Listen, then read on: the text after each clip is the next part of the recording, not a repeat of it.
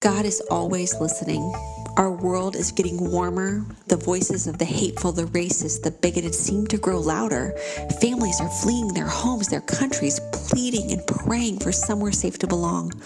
Walls are growing taller and taller, and our apathy grows with them. We shake our head as we point our fingers. Yet through it all, God listens, God sees, God cares. God is speaking in the noise, God is speaking in the void. The good news of Malachi is that God cares enough to talk back, to call us on our own crap, to beckon us towards change, to remind us that change starts with you and me.